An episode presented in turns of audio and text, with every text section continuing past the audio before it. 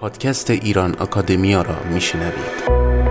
نخستین اکادمی فارسی زبان آنلاین علوم انسانی و اجتماعی فراتر از مرزهای جغرافیایی تحصیل بدون سانسور تحصیل رایگان فرصتهای برابر هوای تازه.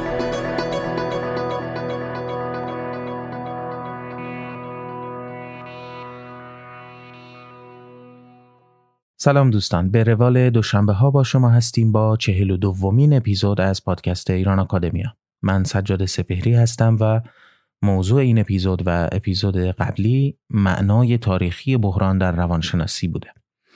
کتابی تعلیف شده از نوشته های لو سمنویچ ویگوتسکی که در اپیزود قبلی هم توضیح مختصری درباره او و کتابش دادم. برگردان این کتاب رو امانوئل شکریان مترجم و پژوهشگر ایرانی انجام داده و ما در اپیزود 41 بخش اول سخنرانیش در معرفی کتاب و محتوای اون رو شنیدیم و توی این اپیزود بخش دوم همون سخنرانی رو با هم خواهیم شنید.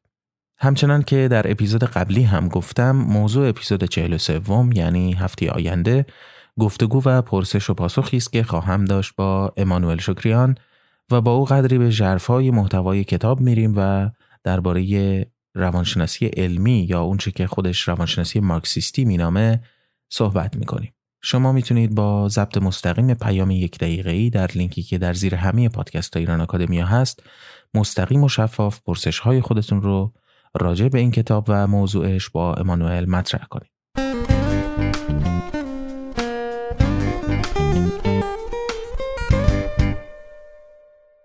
پیش از شنیدن بخش دوم سخنرانی یادآوری می‌کنم که از مهلت ثبت نام در دوره 2020 مطالعات اجتماعی دانشگاه ایران آکادمیا با مدرک معتبر علمی و اساتید برجسته ایرانی از دانشگاه های معتبر جهان چیز زیادی باقی نمونده. اگه مایلید به لینک ثبت نام که در زیر همین پادکست ارائه شده برید و توضیحات تکمیلی رو مطالعه کنید و حتما به دوستان و اطرافیان و آشنایان بگید و به اشتراک بگذارید و این فرصت ارزشمند رو به اطلاعشون برسونید.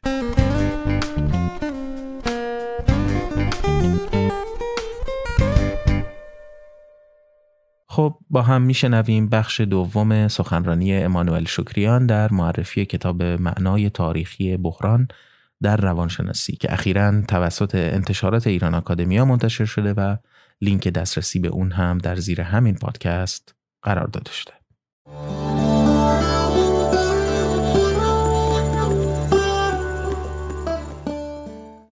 ویگوتسکی در کتاب مفهوم تاریخی بحران در روانشناسی چهار فرضیه رو در نظر می‌گیره برای روانشناسی مارکسیستی. نخست روانشناسی به مفاهیم خودش نیاز دارد. او معتقد هست که روانشناسی هنوز مفاهیم خودش رو نداره و مفاهیمی رو که باش کار می‌کنه مفاهیمی هست که از علوم دیگر گرفته. دوم روانشناسی به مقولات خودش نیاز داره. به این معنی که روانشناسی به فلسفه و مقوله های فلسفی خودش نیاز داره. سوم روانشناسی نیاز به روش خاص خودش داره. چون اون معتقد هست روش هایی که از علوم دیگر روانشناسی در طول حیات خودش قرض کرده جوابگو نیست و انسان رو تقریبا در یک اصطلاح معروفش روانشناسی تنها کاری که کرده انسان رو از روانشناسی حذف کرده. روشی هم که مطرح می‌کنه روش دیالکتیکی هست و در نهایت او معتقد هست که روانشناسی به کاپیتال خودش نیاز داره و شعار او هم این هست که پیش به سوی کاپیتال خود روانشناسی. تا به اینجا متوجه شدیم که کتاب بسیار مهم ویگوتسکی یعنی معنای تاریخی بحران روانشناسی کتاب بسیار مهمی بوده. ولی این کتاب داستان بسیار جالبی داره. این کتاب شش دهه پس از مرگ ویگوتسکی و از میان دست نوشته های وی جمع آوری میشه. این دست نوشته ها در فصول مختلف محتوای مجلد دوم مجموعه روانشناسی مارکسیستی رو شکل میده کتابی که به همت انتشارات دانشگاه ایران آکادمیا برای نخستین بار منتشر شده. اما خود این کتاب زائیده جامعه انقلابی و در حال تغییر شوروی 1917 بوده. در این فضاست که ایجاد یک نظریه یک پارچه و استفاده از آن برای ساختن جامعه آینده نه تنها یک امید بلکه یک ضرورت بوده. این ضرورت و این وضعیت چیزی بوده که باعث شده این یک پارچگی و این تفکر یک پارچه ساختن این روانشناسی تکه تکه شده تنها از درون نوشته های ویگوتسکی و روانشناسی مارکسیستی بیرون بیاد. برای اینکه متوجه بشیم بحران روانشناسی از چه ماهیتی برخوردار هست و چرا ویگوتسکی بیمهابا روانشناسی رو مورد انتقاد قرار میده؟ میبایست بازگردیم به تاریخ روانشناسی. من خیلی مختصر این رو عنوان می‌کنم و دوستان اگر دوست داشته باشن که بیشتر بدونن باید حتما این کتاب رو بخونن.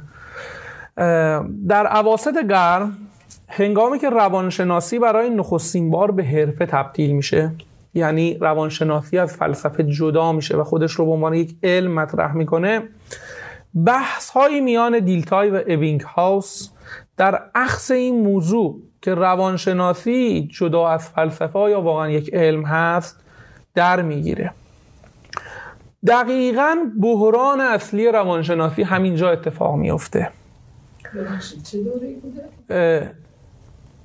اوایل قرن بیستم.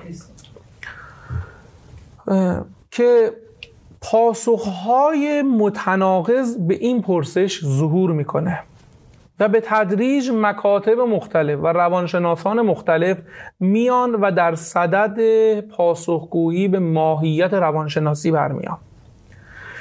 ویگوتسکی هم به دنبال همین پاسخ بود. سی سال بعد از همین جدال میان دیلتای و بینگ هاست. و بحران دوم روانشناسی بحرانی هست که ویگوتسکی بهش می‌پردازه. دهه اول قرن شاهد ظهور ساختارگرایان تحت سلطه تیشنر هست. کارگرگرایان به رهبری دیویی جیمز و دیگران و رفتارگرایان تحت تسلط واتسون. همین که دهه 1920 شروع میشه انواع مکاتب جدیدی ظهور می‌کنه. نه تنها رفتارگرایان بلکه فرویدی ها نئوفرویدی ها گشتالتی ها و مارکسیست ها با نسخه های پوزیتیویستی ظهور می‌کنن. در آمریکا درونگرایان با پیروان دیویی بر سر این مجادله می‌کنن. رفتارگرایان پس از بین رفتن این مکاتب بر اونها چیره میشن و بر روانشناسی چیره میشن. در واقع ریشه این بحران ها این کشمکش ها و این تلاش ها برای تعریف ماهیت روانشناسی به مسئله ارتباط واقعی روانشناسی با کل حوزه دانش برمیگرده. کل بحث معنای بحران روانشناسی ویگوتسکی این هست که تمام این تلاش ها علا رغم کمکی که در جریان رشد روانشناسی کرده نتوانسته است ماهیت روانشناسی رو به صورت یک پارچه تعریف بکنه و اون رو به عنوان یک علم وحدت ببخشه. از اونجایی که این بحران در غرب آغاز شده به نظر می رسید که یک فرصتی پیش آمده تا این یک اتحادی حاصل بشه.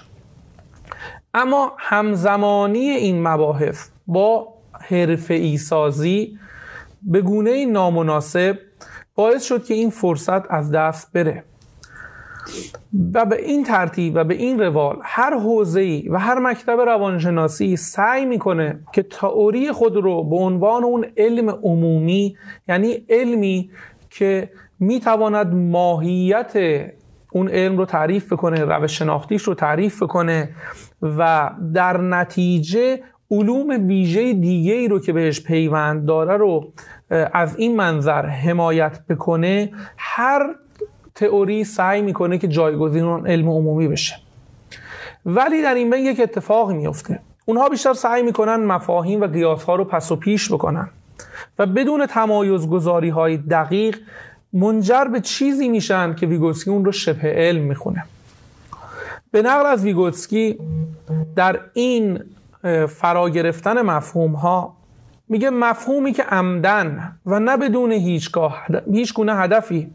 در علمی که برای آن خلق شده است در جایی که در آن نشأت گرفته است رشد کرده است استفاده می شود بی هدف است. و زمانی که به علم دیگری جابجا می شود به جایی نمی رسد. چنین جابجایی های بی هدفی در اصل بیوژنتیک آزمایش روش روش شناختی برگرفته از علوم طبیعی ظاهر و نمای علم در روانشناسی رو خلق کرده. که در واقع عجزی مطلق در مواجهه با واقعیات مورد مطالعه رو پنهان می‌کنه. این فرایند تکه تکه شدن و خلق شبه مفاهیم در میان مکاتب مختلف در درون روانشناسی جاری است. از این رو این بحران همونطور که ویگوتسکی مشاهده می‌کنه در گرایش هایی قرار داره که همکنون و در حال حاضر آغاز به تکثیر مکاتب و دیدگاه های نادرست می‌کنه. با این حال ویگوتسکی یک راه حل و کاملا امکان پذیر رو مطرح می‌کنه. در دوران خودش به این دلیل که در اون دوران جامعه در حال زدودن گذشته بود و از نو شروع می‌کرد. اتحاد جماهیر شوروی در دهه 1920 هنوز چیزی نبود که بعدها به اون تبدیل شد. مارکسیسم همان دانشی بود که ویگوتسکی به عنوان دانش عمومی و وحدت بخش در نظر داشت. پاسخ اصلی ویگوتسکی به بحران معرفت, به بحران معرفت شناختی است.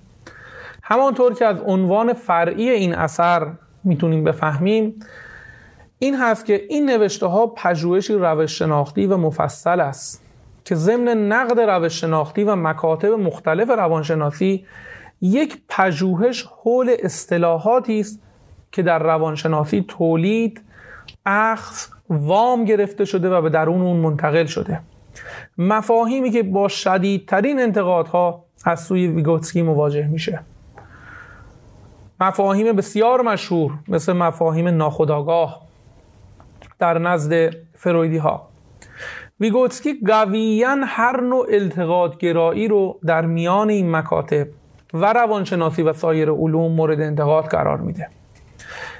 این انتقادها تا به دانجا پیش میره که نزدیکترین همکار خود الکساندر رومانوویچ لوریا رو هم مورد انتقاد قرار میده. این اثر تحلیلی از نحوه فهم مکاتب مختلف دانش در مورد ذهن انسانه.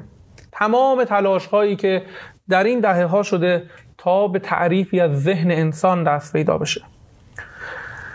معرفت شناسی ویگوتسکی به جای جزمندیشی های حزبی نظیر نسخه های دیگر روانشناسی مارکسیستی که به صورت فرمال در روانشناسی در شوروی وجود می اومد که در اون به عدم وجود یک علم عمومی به عنوان علت اصلی مشکل اشاره می‌کنه یک نقد شدید و مبتنی بر عقل سلیم و تفکر روشن است. و به دقت به اینکه چگونه یک علم عمومی باید ساخته بشه اشاره می‌کنه. علم متحد علمی که نشان دهنده ارتباطات و روابط بین تمام حوزه های دانش و فقدان یک علم کلی واحد روانشناسی است. این هاست که تمرکز اصلی نقد ویگوتسکی است. و به همین دلیل هست که او تک به تک تمامی اصطلاحات بسیار مشهور در میان مکاتب روانشناسی رو تا به دوران خودش مورد تحلیل قرار میده در این اثر و مورد انتقاد قرار میده. آن چیزی که موجب شد ویگوتسکی چنین فرصتی رو پیدا بکنه پدید آمدن جامعه جدیدی در اتحادیه اتحاد جماهیر شوروی بود. بسیاری معتقدند که مارکسیسم یکی از معدود نظامهای اندیشه مدرن هست که تکه تکه نیست و در اون ممکن هست انواع ارتباطات بین اشکال دانش و موضوعهای دانش برقرار بشه. علاوه بر این مارکسیسم حداقل از نقطه نظر خاص خود در ماتریالیسم دیالکتیک و مبارزات اجتماعی یک فلسفه بنیادین اومانیستی است. بدین معنا بنیادینه که نه تنها بر انسان تاکید داره بلکه با حذف خدا از رابطه سنتی خدا انسان به ناچار همه تاکیدات رو بر انسان می‌گذارد. علاوه بر این تاکید بر جامعه بشری به معنای این است که انسان عملا جایگزین خدا در توضیح گایت ماهیت و نیروی محرکه بشریت می شود در نهایت این جامعه بشری است و نه خدا که در هر لحظه هر لحظه تاریخی معین به عنوان علت نهایی خود طبیعت تلقی می شود بنابراین در مارکسیسم تضاد بین طبیعت و جامعه از وحدت دیالکتیکی تاریخی فراتر میره. روانشناسی انسان با تأکید اجتماعی قوی می‌تونه نقش محوری رو در چنین دیدگاهی جهانی ایفا بکنه. در نتیجه تولید تمام ابزارهای شناختی انسان. نظایر آن چیز که گفتیم تولید فکر، آگاهی، شخصیت و ساختارها شیوه رفتار و عمل ما را در کنشهای عملی اجتماعی سازمان یافته است که شکل میده. اما تاریخ روانشناسی مارکسیستی تا حد زیادی از استفاده روانشناسان از مواد دست دوم به معنای متون دست دوم و متونی که در پی تشریح متون اصلی هست رنج می‌بره. به همین خاطر هست که ویگوتسکی الهمومی و دیگران توصیه می‌کنن که میبایست به متنهای مارکس بازگشت. و ما این کار رو در مورد ویگوتسکی در اینجا کردیم. کتاب های بسیاری از ویگوتسکی ترجمه شده. مهمترین کتاب های اون همونطور که در مقدمه این کتاب هم توضیح میدیم بیش از دو سوم سانسور شده حتی در نسخه های انگلیسی. و بخش ها و بحث های بسیار مهمی که ویگوتسکی رو به معنای واقعی و روش, رو به روش او رو به معنای واقعی مطرح می‌کنه از کتاب کاملا حذف شده و چهره دیگری از ویگوتسکی به دیگران نشان داده شده.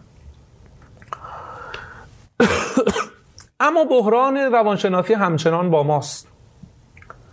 امروز هم ما با همین بحران در گریمانیم اگرچه با آن چیزی که ویگوتسکی در کتابش عنوان می‌کنه اشتراکات زیادی رو داره بحران امروز ولی تفاوتهایی رو هم داره. آن زمانی که ویگوتسکی کتاب معنای بحران رو نوشت روانشناسی در سرآغاز محبوبیت خودش در آمریکا و اروپا بود. آن زمان این حرفه تا به امروز همینطور نابسامان باقی مونده. ولی مشکل اساسی که امروز یا به تعبیری معنای بحران امروز روانشناسی پیدا کرده این هست که این حوزه بیش از حد گسترش یافته در حالی که سطح کلی آن متوسط باقی مونده.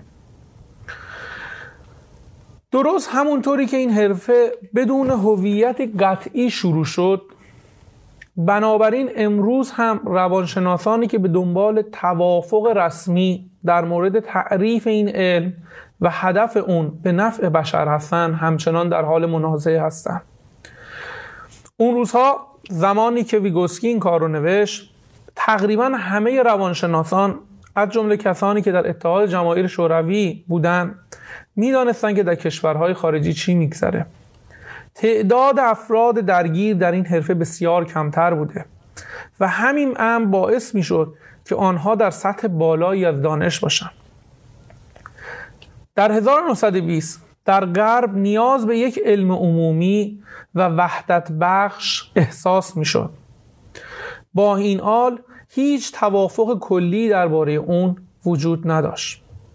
آنچه اکثر مکاتب دهه 1920 به استثنای دو مکتب شخصگرایی و نو اسکولاستیک بر سر پیشفرزهای ماتریالیستی اشتراک داشتند. با این وجود آنچه در آن زمان شواهد چندانی نداشت این بود که هر نوع استنباطی از اثباتگرایی یا پوزیتیویسم به عنوان تهدیدی برای روانشناسی در نظر گرفته نمی‌شد. برخلاف اون اثباتگرایی به عنوان راهی برای بیمه کردن روانشناسی به عنوان یک علم واقعی تلقی می‌شد. پس از جنگ جهانی دوم انواع مختلفی از رفتارگرایی شروع به ظهور کرد. و به تدریج روش شناسی علمی تری برپا شد که مطابق با اصول اثباتگرایی بود. در اواخر دهه 1960 روانشناسی اومانیستی این روانشناسی رفتارگرایی رو به چالش کشید و بیش از ده سال بر حوزه روانشناسی غالب بود. اما خودش به تدریج در مکاتب متفاوتی منشعب شد. و امروز آخرین بحران با روانشناسی شناختی نوروسایکولوژی روانشناسی رشد و هوش مصنوعی یعنی همه انواع اثباتگرایی به فعالترین اشکال روانشناسی تبدیل شدن. شاید بتوان گفت اثباتگرایی پیروز شد چرا که نابترین رویکرد ماتریالیست روانشناسی بود. اما در مقابل مارکسیسم حداقل بنیادی ماتریالیستی به علوم انسانی بخشید. و انسجام رسمی همه رشته های فکری رو حفظ کرد. در مقابل اثباتگرایی علوم انسانی رو نپذیرفت و به هیچ وجه بنیادی برای آنها قائل نبود و اندیشه قبر رو با یک دوگانگی لاینحل و یک تناقض خطرناک مواجه کرد. به تعبیر ساراسون در یک دوره پنجاه ساله روانشناسی کاملا محاصره شده بود. در حقیقت روانشناسی با فراز و نشیب همچنان در حال پیشروی است. هنوز هم از نظر کمیت و بهرهوری بسیار موفق است. اما از نظر کیفی این داستان دیگری است. این رشته متاستاس کرده است و نه فرصتی برای شروع تازه کار وجود دارد و نه یک علم عمومی توافق شده وجود دارد. امروز بحران آشفتگی گسترش بیش از حد و گمراهی است.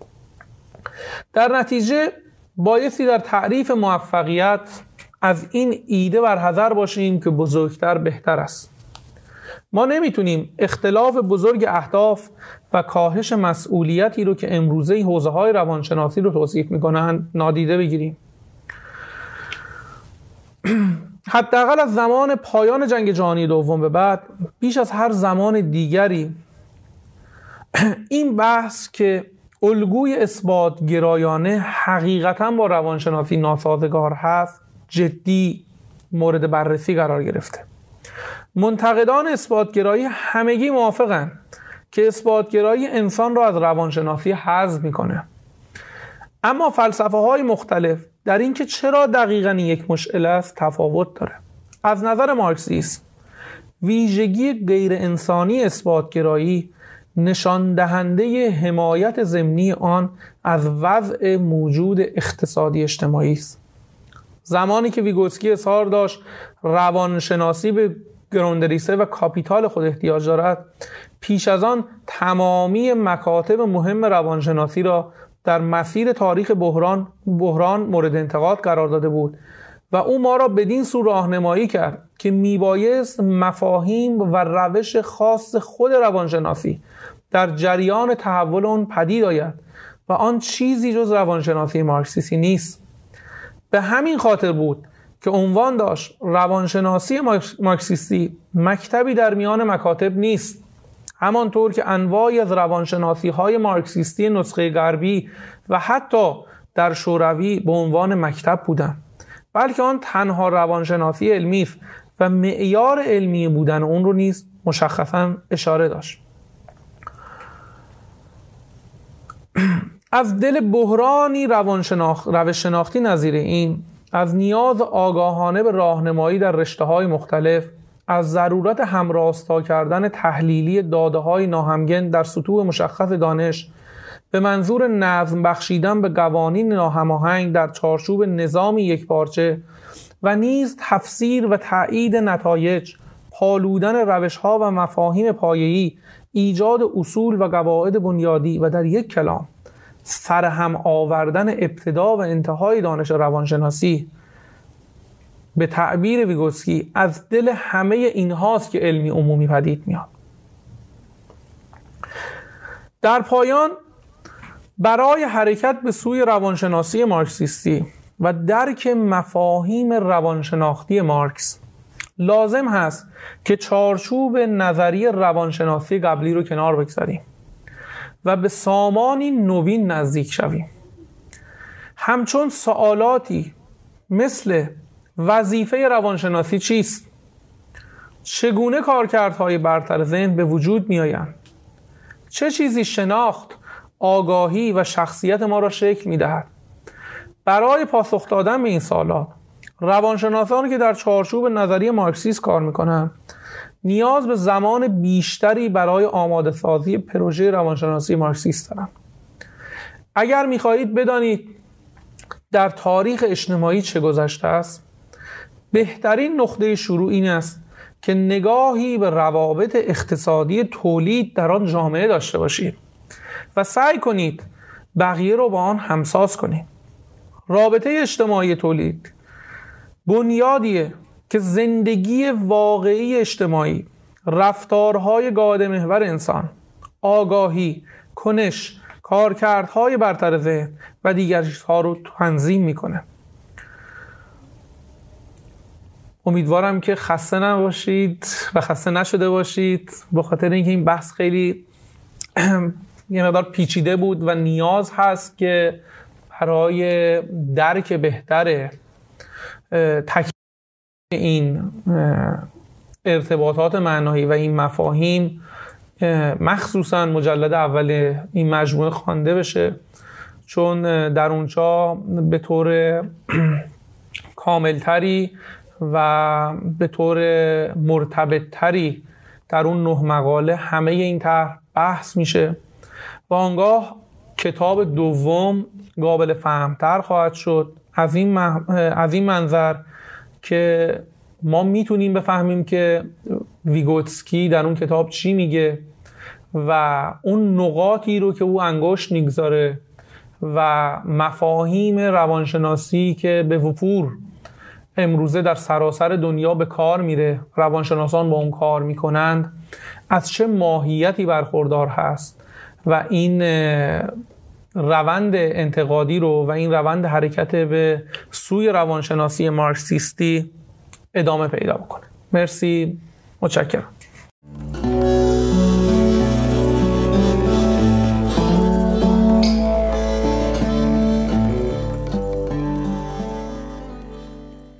خب شنیدیم بخش دوم از سخنرانی امانوئل شکریان رو. هفته آینده با او به گفتگو میشینیم و پرسش های خودمون رو مطرح می‌کنیم.